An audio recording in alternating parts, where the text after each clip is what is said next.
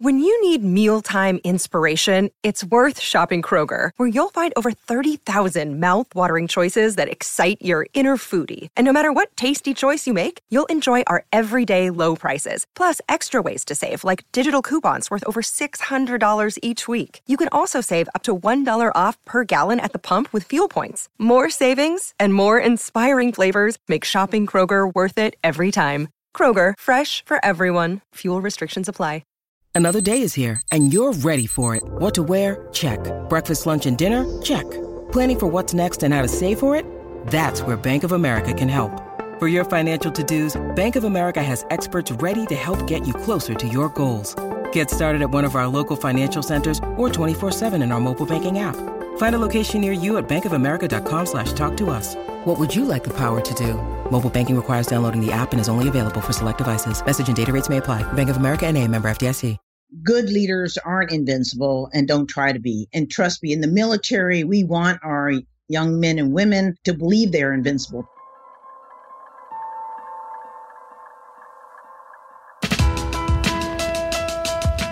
Welcome to The Art of Charm. I'm Jordan Harbinger. I'm here with producer Jason DeFilippo. On this episode, we'll be talking with General Ann Dunwoody. She's the first woman in U S military and uniformed service history to achieve a four-star officer rank in the Army. On this episode, we'll discuss why it's important to never walk by a mistake. We'll discuss why keeping a higher standard is not only the right way to be, but also makes economic sense long-term, and we'll have some real-world case studies here to show that. And we'll uncover the two types of people at work, namely advocates and detractors, and how to leverage both for our benefit and the benefit of others. And we'll explore why diversity of thought isn't just some P C concept, but has a real function, especially in high-stakes environments like the military. Now let's talk to a woman I admire greatly, General Ann Dunwoody. Here we go. I read the book and really enjoyed it. I think there's a lot of military books. There's a lot of leadership books, as you know. I'm sure you did your homework before writing that. And I liked the unique perspective given here, not just because, well, it's written by a female four-star. You know, it's different in that there's a lot of points here that I think coming up in a leadership in a military environment that you noted that for whatever reason, other people have skipped. I don't know if that's because you faced more resistance coming up in a male-dominated hierarchy or if you just observed different things in a different way than a lot of people. That, I think, really made the book a little bit different. Because especially if you're going to make a leadership book stand out, there's got to be something else going on, right? There's got to be something else happening in the book. I just want to start with some of the elephant in the room stuff. For example, you're a female leader that's gotten to the upper echelon of the military. And often when women are leaders, they're deemed not competent enough if they're also nice.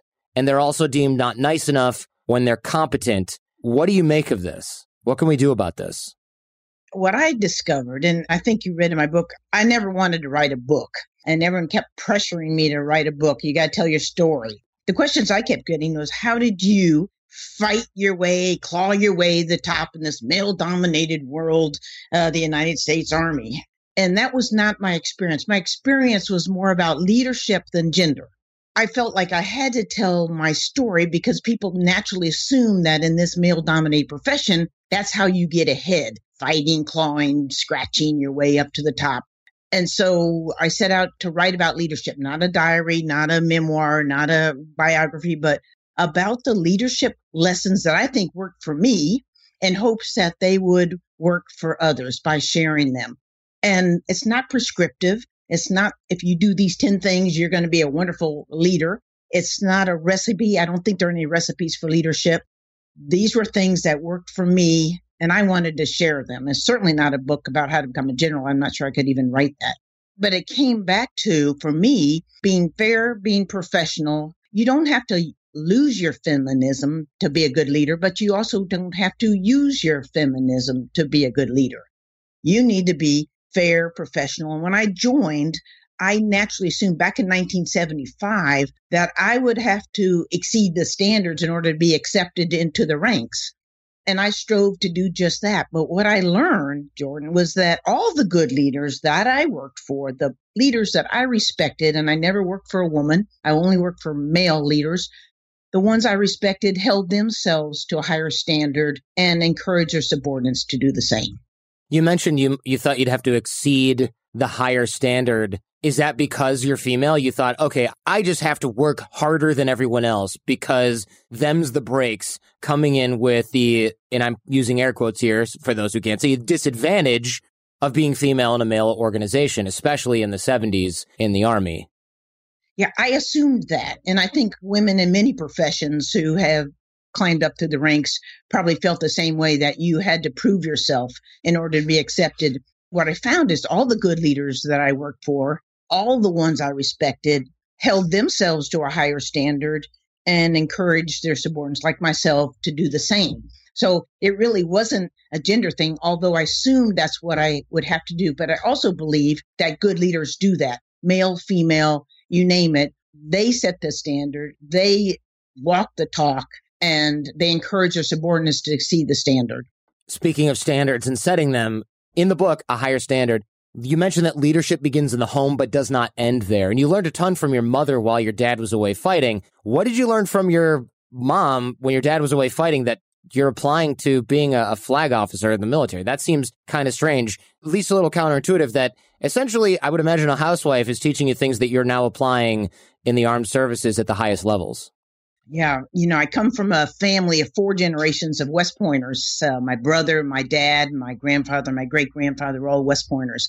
And it never occurred to me growing up to even think about joining the Army. And so, you know, all my life I was going to be a coach and a physical education teacher. And that's what I wanted to do from the time I was five years old, I'm sure. And my father, he was the role model. He was the war hero, medals, you know, smart, Purple Hearts, Distinguished Service Cross, great father. And my mother, who was the most devout Catholic I think I've ever known, the most selfless person, she would encourage us. She was the optimist. The glass is always half full, never rain on our parade. You can do anything you want to do with hard work and commitment. So there's no glass ceilings. I never heard of that word in my house. But what I learned, and it was later when I was growing up, the traits that my mother had, the selflessness, the empathy, the caring, the compassion, the optimism, you can do anything, that if I could be more like her, I would probably be a better person and a better soldier and a better officer. Not that I didn't want to emulate my dad. I just learned another side. You know, it seems easy to be the mom at home, but it's not easy to be the mom at home when you're raising five kids, when your husband's off fighting wars. Sure, I can imagine. It seems like the leadership principles that some of which you've outlined in A Higher Standard could be things that you did learn from her. I noticed the first one that really caught my eye was never walk by a mistake or you just set a new lower standard. Can you explain that? Can you tell us what that's about? Yeah, that was actually the first lesson I really learned from my brand new platoon sergeant. I was a brand new second lieutenant at Fort Sill, Oklahoma. And this was right after the Vietnam War. And we were kind of a broken, hollow army, if you remember. Funding went down. That was a hard war on our armed force. So we started shrinking. We lost funds. We weren't doing training. But there was nothing broken about this platoon sergeant that I had, Sergeant First Class Wendell Bowen. And he had, again, set the highest standard. And it taught me how to be a great lieutenant, to know what the standard is, to know what right looks like. And what he said was, if you walk by a mistake, if you see something wrong and you don't correct it, then you just set a new lower standard. And it could be as something as simple as seeing a soldier walking down the street in uniform with his hands in his pockets or not wearing his headgear, and you make an on-the-spot correction. If you ignore it and he sees you, that becomes okay. That behavior is okay. But it could be something more serious, like not maintaining your combat equipment to standard. So you don't maintain your weapon to standard in training. It could result in a malfunction. In war, it could lead to a fatality. So it's a slippery slope. When you don't enforce the standards, it leads to poor performance, people getting hurt, or worse, people dying. If you just think about offices, if people are spending more time on Facebook and tweeting and messaging and not doing the work, the production goes down. If no one calls it on, we really need you to be spending time on work. If you look at General Motors, if they had identified the ignition switch problem instead of trying to cover it up, how many billions of dollars could have been saved or lives, because everyone turned the other way and it was not their problem, and it became a huge problem where they spent money on lawsuits and damage control, and people died as a result of that. And I could go on and on with, you know, Volkswagen or the Veterans Affairs out in Arizona. If they had identified the problem instead of trying to cover up the long delays in the care for veterans, how many veterans they could have helped instead of delaying their health care. So it's a principle that applies across the board. Can you outline what those incidents were? Because I think for some of us, we're not really sure what the ignition switch failure was or what the Veterans Affairs, the V A issue was. So for context, would you mind outlining those really quickly? Certainly. With General Motors, they had an ignition switch failure, and they started having incidents and people were killed in car crashes. And instead of saying and identifying that we had this problem, they continued to cover it up. And there's more accidents, there's more fatalities. And when they came to light that they were aware that it was the ignition switch that was causing this, had all these recalls, then they had a lot of lawsuits, damage control, and spent millions of dollars in fixing the problems that they had caused for so many Americans when they had to recall that. The Veterans Affairs out in Arizona, the delays in health care for veterans, they used phony metrics to make it look like they were very timely. The reality was that these veterans were waiting to get their appointments and the results weren't being taken care of. And it was an intentional cover-up. People know that these things are happening, but they choose not to do anything about it. They choose to say, that's not my problem, that's someone else's problem, and look the other way. And this whole principle is that you have to do things not for the good of yourself, but for the good of the organization and the mission of the organization. If they had identified that they really had a long lead time for taking care of our veterans and try to help them, instead of figuring out to use phony metrics to cover up the problems, they would have helped solve the problem instead of continue to contribute to the challenge. So it seems like the setting of a higher standard can actually be kind of an interesting paradox, because on the one hand, it looks like, well, you know, if we set higher standards, military standards, for example, much higher than civilian standards, you can have an affair in the military, it can ruin your whole career, it can be over. We've seen that happen in the past. Those standards seem high, and it seems like, well, we can't import these into the civilian world because it's too costly. But the examples that you're giving here seem to illustrate that actually when you walk by mistakes, when you accept that new lower standard, it's actually much more costly in the end. It's just that since the cost is pushed later on down the line or down the chain, it seems like it might be less costly, but really that's only in that particular moment is it actually less costly. But overall, you're going to end up with bigger problems down the line that end up costing much more by accepting lower standards across the board. Absolutely. And it doesn't have to be when you see something wrong that it has to be chewing out of somebody. It could be educational. Hey, did you know that you're not supposed to walk with your hands in your pocket? Hey, did you know? And so you're educating, because sometimes young, especially young soldiers or young employees, don't know what the standard is. And so they're just doing what they think is the right thing, you know, unless someone educates them. But there's a difference between making a mistake, going the right direction, and breaking the law. And I think that's one of the challenges. And when I talk about a higher standard in the book, and I talk about organizations, even our officer evaluations of people, you have always exceeds the standards, meets the standards, or doesn't achieve this. I would submit that if you try to encourage people to exceed the standards, and you have a team that always strives to do that, that you're going to have a high-performing organization. And if you have a team where just meeting the standard is okay, that you're probably going to have an average team. And if you have those that don't meet the standard, obviously you're going to have a pretty poor organization. So in my mind, it's a leadership philosophy that you want to encourage your subordinates to be the best they can be and do better. And you know what?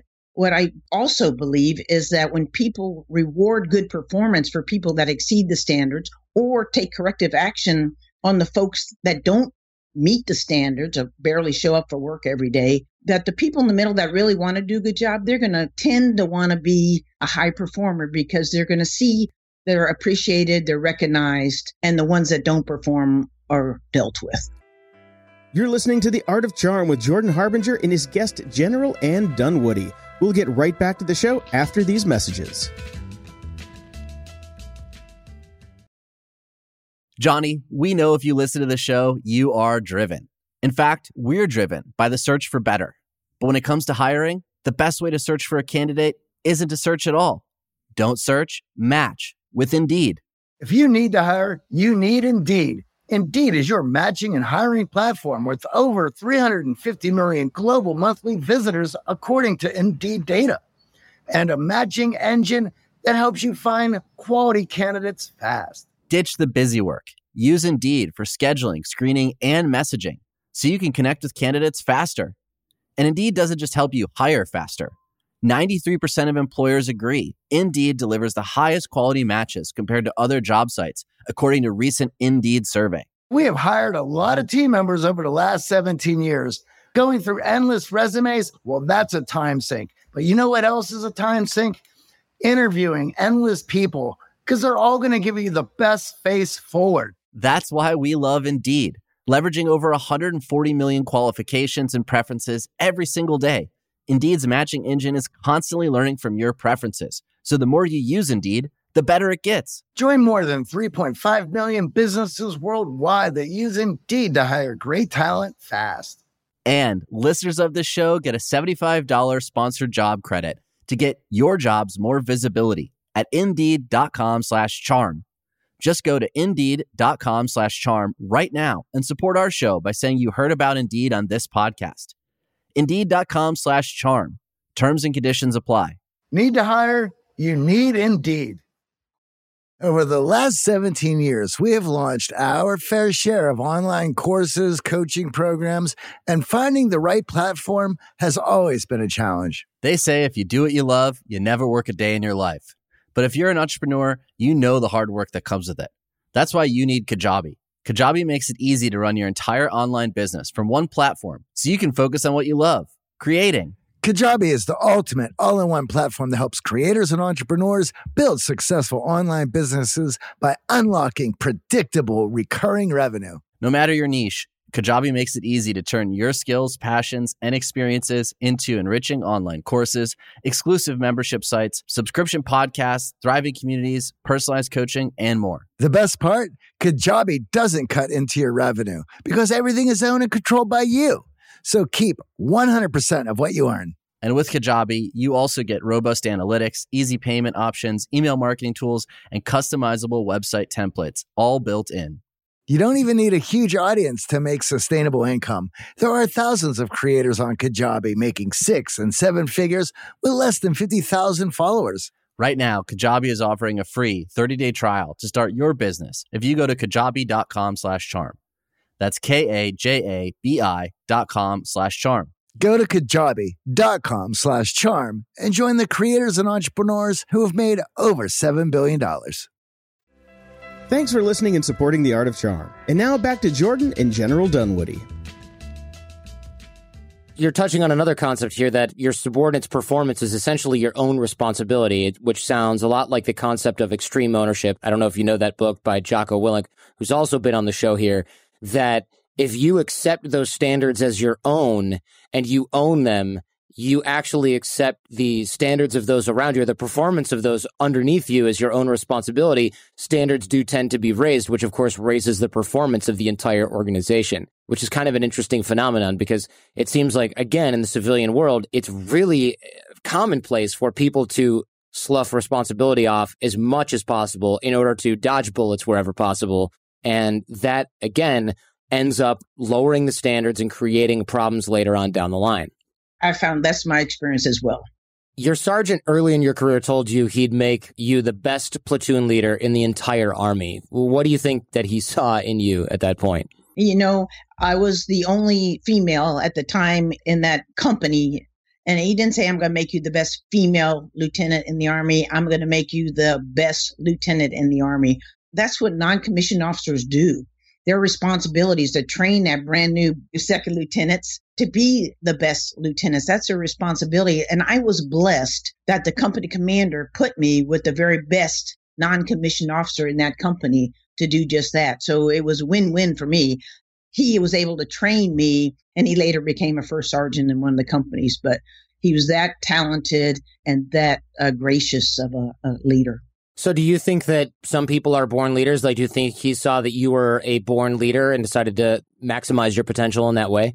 I think he would have done that, whoever was in that billet. What our responsibility as a new lieutenant is to listen to our non-commissioned officers and take their leadership lessons to heart and apply them in a day-to-day situation. And I was blessed because he was so good. Not all of them are a Sergeant Bowen, you know, and some of them probably don't care or take that responsibility to train that new lieutenant as seriously as he did. So I was very fortunate. I think he would have done that no matter who stepped in that billet. And it was up to that lieutenant to, you know, take the opportunity and advantage of all that information and leadership that he was imparting on me. So how did that affect you? Somebody telling you, that sounds like a lot of pressure. I'm going to make you the best platoon leader in the entire Army. I don't know if I would want to hear that on my first few months at work. It was kind of a joke. A few months after he told me that, he said, Lieutenant Dunwoody, you're really going to make me work at this, aren't you? You know, my job is to train you, and you're going to make mistakes just like every butter bar second lieutenant does. And so it was a little humor in the book, but I didn't take it that way as anything other than a professional trying to do the right thing. And what we do in our military is train and develop leaders. Now, looking at concepts such as never walk by a mistake, so accountability, knowing what right looks like, being true to yourself and meeting or exceeding standards that we've already discussed, what else can we add to this? There's, of course, the concept of never reward bad behavior. That seems really obvious, and yet it seems like a lot of organizations do that, even in the military. It is a concept, and so the application of that, you learn from all kinds of leaders. And fortunately, I had mostly very, very good leaders throughout my career, and you learn from the good, the bad, and the ugly. And one of my bosses was not the kind of leader I'd want to emulate, although I learned a lot from him. He was a yeller and a screamer, and I'm sure it doesn't matter what profession you're in. There's people out there like that, throwing books at the subordinates, driving good young officers and N C Os out of the Army instead of encouraging them to stay in. And what you find, what I found, is as an intermediary between my boss, that kind of boss, and my subordinates was to try to protect them from that kind of behavior. And when I say that is if I saw something wrong happen or the yelling and the screaming, that I would go say, hey, if they made a mistake, got it. And you talk to them about that. But no one deserves to be disrespected, denigrated, especially in a public forum. Everyone should be treated with dignity and respect. And you can take corrective action without making someone feel like they're the scum of the earth. So it seems to me that if we're really rocking that high standard, we're constantly raising the bar, it would be tempting to pretend to be invincible. And it seems like that could be a big problem after a short time. What do we do about that? Where do you stand on that? Yeah, it's basically good leaders aren't invincible and don't try to be. And trust me, in the military, we want our young men and women to believe they're invincible. Take that hill, jump out of the airplane, do this, run that mile, take that rucksack. And it's a confidence thing. But at the end of the day, we're also all human beings. And my experience, and I was a senior, a master blaster paratrooper in the eighty-second. I thought I could do it all and that I was invincible. I believed that myself. And when troops had challenges or they fell out of the runs, you tell them to suck it up and get on with it. We just didn't have a whole lot of time for whining in our business. But I was a young captain and I went to going to Europe, uh, Germany with my husband. I had end up having to go in my secondary M O S, which was personnel, which I didn't enjoy. My marriage was falling apart and the house that my husband had rented was so small, the bathroom looked like one you'd find on an airplane. So my life had turned upside down from having this wonderful, being a company commander at Fort Sill and being in charge and responsible and having a wonderful, high-performing organization. My job was basically a Walmart greeter for new people in Frankfurt. Well, I started getting sick, and I finally went to the doctor, and he asked me if I was under any stress. And I told him, stress, I got the easiest job in the whole Germany. I'm the Walmart greeter for newcomers that come overseas. And then it hit me that my marriage was falling apart. I didn't like my job and I didn't like where I lived. And I hadn't talked to anybody because I thought I could suck it up. I thought I could handle it all. And the doctor told me I was getting a bleeding ulcer and that I better take care of myself. Jeez. And so I flew home to see my parents and I was scared to death, thinking that my mom was going to think I was a failure for not being able to survive my marriage. And when I went home, they were the, so supportive. It was like the world was lifted off my uh, shoulders. And I went back and I interviewed and I got another company command with the Airborne Rigger Detachment. And my dog and I moved into a new house and Ann Dunwoody was back. but it happens to all of us, you know, hair falling out, rashes, when things happen in cumulative, and it could be a death in the family, it could be a relationship, it could be financial. When they add up, your body can only just absorb so much. And so as leaders, you kind of got to be on the lookout for it. When you see people that are normally gung-ho and happy one day, and then next day they're kind of down and glum, to find out what's going on in their life. And it could be something like cancer, a lot of things. And again, it's our culture not to want to share those things, but to suck it up and think we are invincible. But the reality is we're just human beings and things start happening. If we could pay attention, we could probably help a lot of folks. I think that's probably likely true. There's always, again, looking at trying to be invincible on the outside, putting on that veneer, it can be really, really tough. And I think we are also, in many ways, we're only seeing what we're trained to see. You go into this in the book as well in a different way, something you call mirror mirror syndrome. I'd love it if you would explain what that is, what causes it, and what we might be able to do about that. I think what I discovered when I got into the military, because it was very much all white male profession, and understandably so.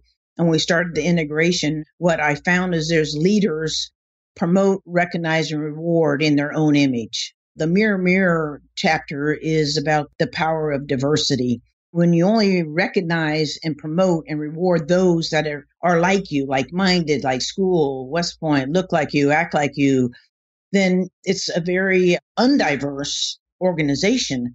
What I found is that diversity is not about numbers, and many people still think it is, that diversity means add one of these, one of those, and one of those to your team, and then all of a sudden you're, you're now diverse.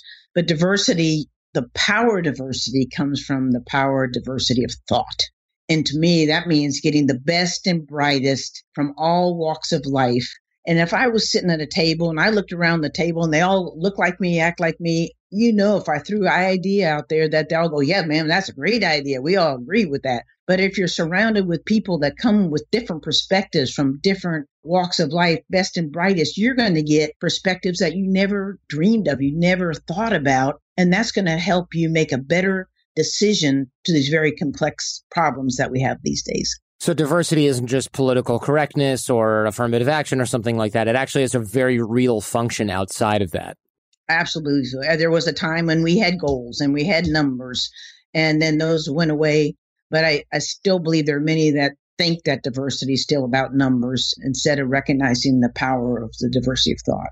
Jason asked if we have any juicy war stories, and I was like, well, I didn't see any in the book, but I'll throw it out there.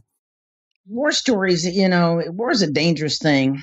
I think probably one of my frustrations when I got to the eighty-second, I was the only female field grade in the eighty-second when I got there. And I didn't know that at the time. And they had no idea what to do with me. I had come out of Leavenworth, which is a high-performing school. I had two company commands. I had a master's degree. So I was very competitive with my male counterparts. They couldn't see that. My male counterparts got the high-performing jobs like executive officers or the operations officer, and I got this pocketbook officer job. In the Army, they want the best athletes on their team. And I think in civilian, it should be the same, and, and hopefully it is. But I had run a marathon. I could outrun most of the people in the eighty-second. They don't call you a sissy when you can do those things. They want you on their team because it is a dangerous profession. I got to move up the chain really quick from that. I wasn't in that menial job very long, got into operations, and eventually took over what used to be a male-coded position in the division, the parachute officer job, which is probably cream of the crop job in the eighty-second Airborne Division. And I finally, you know, was selected to have that assignment. Well, then Desert Shield, Desert Storm happened, occurred. We started deployment of forces, and in my whole career, I loved jumping out of airplanes. I didn't want to be a ranger. I didn't want to be infantry, but I did want to do my job as a logistician in peace and war. And when the war broke out and I was a division parachute officer, I should have gone over early to help with the planning, but I was pushed back to take care of the rear deployment, and a male who should have been doing the rear operations ended up going early and forward. It all worked out, but it was this attitude. It's not juicy. So an attitude that it's okay as long as we're in peace, but in war, we want the guys doing it. If you're a professional, you do your job in peace and war.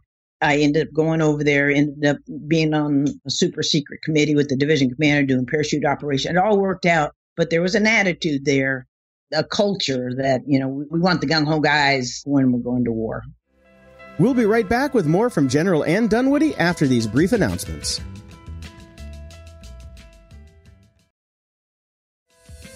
Thanks for listening and supporting The Art of Charm. For a list of all of our amazing sponsors and discounts, visit theartofcharm.com slash advertisers. And now for the conclusion of our interview with General Ann Dunwoody. Speaking of advocates and detractors inside organizations, you do separate these two types of people in the book. Can you take us through these two types, advocates and detractors, what they do and how we can, I guess, leverage them, for lack of a better term, inside an organization, civilian or otherwise? Sure. I didn't want to throw people under the bus in my book. So I try to categorize the kind of leaders that I ended up working for. And actually, there's the advocates, which I had a majority of. And those are people who believe in you and people who do things for you throughout your career. You may not even know they're doing. I call it the man behind the curtain. Things happen. My assignments change. I'm going, wow, I wonder how that happened. And someone who saw the potential in me influenced my assignments. So I was fortunate to have many advocates in my career that looked out for Ann Dunwoody when the system may not have done that. Then I called Janet's facers. These are probably the hardest one, or patronizers. And these are folks that they'll say, hey, what a great guy, you know, he really is super fantastic. And then behind your back, you're going, you know, he really can't carry his weight or doesn't do that. So they're a little dangerous because you don't know. And they're detractors. It's the third category. And they're people that just, they don't like you for whatever reason. This is a man's world. Women don't belong here. You fill in the blank. Just people don't like you for whatever reason. And very few of those. The leadership lesson in all this for me was it doesn't matter who you're working for. The leadership lesson is to stay on the moral high ground. Don't lower your standards. And you can make believers out of non-believers. And that worked for me. Now, you're not going to convert everybody, but when people see that you're a professional, that you can exceed the standards, and that you're doing the right thing for the right reason, they want you on their team. So looking at, say, detractors, people who are always kind of, maybe sabotage is a strong word, but bring you down a peg or two, what can we do about that? Because I feel like in my case, putting myself in the shoes of somebody who would be dealing with somebody like that, it's really easy to blame ourselves or myself for not being able to turn them around, you know? How do I get them to like me or see my potential or stop doing that? You know, it, it must be something that I can control, or maybe I did something wrong. I can see the temptation to do that. What do you suggest if we're dealing with a detractor inside our organization? It's easy to reduce yourself, lower your standards, and resort to name calling or innuendos because he called me this, I'm going to call him that, and I don't like him and he doesn't like me. Instead of, again, it sounds easy. It's not easy to stay on the moral high ground. Don't lower your standards to whatever they've decided to do or, or say to you. When you exceed the standards, and many times you can, even over the detractors, you're better at this, a better strategic thinker, a better runner, a better action person. I've converted many detractors just because they had blinders on. They had blind spots, but they couldn't see because of their culture. It's hard to imagine even the detractors, unless they see you as competition. I think that's a different category. When you're competition, it's much harder to convert. You might get the job they wanted, or you might get the promotion they thought they should get. So someone who sees themselves competing with you, I think, is much more difficult. But at the same time, it doesn't change my leadership principle that, you know, what will be will be is kind of how I see it. And as long as you're doing the right thing for the right reason, and you can look yourself in the mirror every morning and say, you know, I don't care if I get the promotion if I had to do something that I didn't believe in. I think that's an important concept to realize and to work with, because we can focus on what we're doing wrong all day and it doesn't really help change the situation or make it any better, especially if a detractor, I would say in a lot of situations, detractors are doing this for themselves, right? It has no, almost nothing to do with you. It's a reflection of their mindset or their perceived insecurities or something like that. If we sit there and worry about them, we can sabotage ourselves, which is exactly what those people want us to do in the first place. Absolutely. That's their way of looking at life and people. And I have a different one. And I'm going to focus on the things I can change, the things I can make a difference. And also, again, the subordinates who see that behavior, you want to discourage them from wanting to be that way. As for advocates, help your career behind the scenes. It's obviously important to have these people inside an organization for reasons that probably don't need to be stated. But you go further in A Higher Standard and you say it's important to be an advocate for others. Why is that the case? Why do we not only need to have these people, advocates inside an organization, why do we need to be an advocate for other people? Yeah, I think when there's a point, coaching and mentoring too, as you're coming into the military, you're being coached and mentored along by your superiors. Then there's a point in your life where now you got to look back at that landscape and you have to be the one that does the coaching, the mentoring, and be sure that you're casting the widest net. It goes back to diversity, that you're not just looking at those that are in your image, but the potential that's out there. So many people, and I know you know, won't get an opportunity to compete because they look different. And so no one will give them the opportunity to have that job that makes them competitive. And so our job is to be that advocate as you look out there, that you see that potential and you give those people the opportunity to demonstrate that they're capable. I want to wrap with this. This was a concept I really liked in the book. You call these people door kickers. They're people who push forward despite cultural norms and other stopping blocks, I guess you would say. So let's define door kickers in your own words. These people seem to have in many ways paved the way for you. You're a door kicker for other folks. It's sort of like advocate, except for maybe there's not a direct and personal connection with that other person. It's more of a cultural shift that you're creating. Yeah, that's it really is an important one, because when I came in, I joined the Women's Army Corps. So that was a separate kind of piece of the Army where women didn't have the opportunities that they had once we disestablished that. And that was only two years after I joined the Army. And I probably wouldn't have stayed in had they not done that. When they disestablished that and started the integration of women into the regular Army, that excited me. Because for the first time, women were going to have the same opportunities as their male counterparts in the M O S's, the military occupation specialties that were open to women at the time. That was exciting. The door kicking part, as we started, and it was not just Dunwoody, it was that whole cohort of women that came in during that time, was to fight off the tendency for people to want to make you the clerk, don't want to make you the cook, they want to put you in the female traditional jobs instead of giving you the opportunity to push through this integration and have the opportunities that your male counterparts had.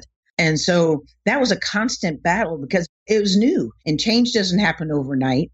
It happens over time. But if we had allowed people just to continue to treat us in those female roles, that we would never made the progression that we have now. I look back now, my career was one where the doors continued to open. I mean, they were hard, but the doors continued to open. I have a niece who graduated from the Air Force Academy in two thousand, and she's an A ten pilot. I mean, you can't even imagine back then that they would be doing these kind of things. So I see women in all walks of life, but particularly in the military, how the doors have continued to open and given continuous opportunities. And now we have combat. The thing that can happen as we open the doors, especially for combat and these door kickers, is lower the standards. It's a dangerous profession. The standard is the standard. It can't be a political that we need women in these so they can represent. They have to be women that are capable of meeting the standard. And that seems like a perfectly fair way to enforce the standards while also opening up opportunities for other folks. I guess the natural question that would be, where's the line? Is it anyone physically and mentally qualified? So women, of course, L G B T. What about, and this is hypothetical, obviously, but in the future, say someone with no legs and one arm can just as easily control a drone in Nevada. Is that also fair? Do you foresee something like that eventually coming to the military? Oh my gosh, I have met some of these men and women that are quadriplegic or two, and they are running marathons, jumping out of airplanes, skydiving. I mean, talk about never quit. And so I think every person has something to contribute. And I don't think gender alone can be the reason why they're not allowed to do something. They might not be fit. They might not be capable, but it can't just be gender. It can't be their preferences. You know, I watched the integration of blacks. I watched the integration of women. I watched the integrations of gays into the military. And now it's women into combat. None of them were easy. They're transformation. They take time, education. But I think the military has done it as good, if not better, than most organizations. General Dunwoody, thank you so much for your time. Is there anything I haven't asked you that you want to make sure that you deliver to the A O C family here? Oh, no, I thank you. I thanks for your time. And it's obvious you've read a lot about leadership, and it's my favorite subject. And I say good leaders never stop learning. And I put myself in that category. I'm still learning. General, thank you so much. Thank you, Jordan. Enjoyed it. Great big thank you to General Ann Dunwoody. The book title is A Higher Standard. Of course, that'll be linked up in the show notes for this episode. And if you enjoy this one, don't forget to thank General Ann Dunwoody on Twitter. We'll have that linked in the show notes as well. And tweet at me your number one takeaway from the General. I'm at the Art of Charm on Twitter. And remember, if you're looking for the show notes, tap your phone screen. They should pop up. Otherwise, just head on over to theartofcharm.com slash podcast, and you'll find those there. I also want to encourage you to join us in the A O C Challenge at theartofcharm.com slash slash challenge, or you can text the word CHARMED, C H A R M E D, to three three four four four. The challenge is about improving your networking skills, your connection skills, your leadership skills, and inspiring those around you to develop a personal and professional relationship with you.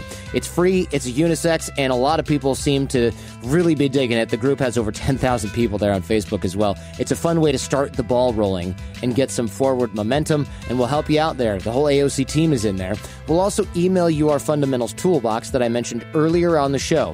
That includes some great practical stuff ready to apply right out of the box on reading body language, the science of attraction, nonverbal communication, negotiation techniques, persuasion tactics, networking and influence strategies, and everything else that we teach here at the Art of Charm.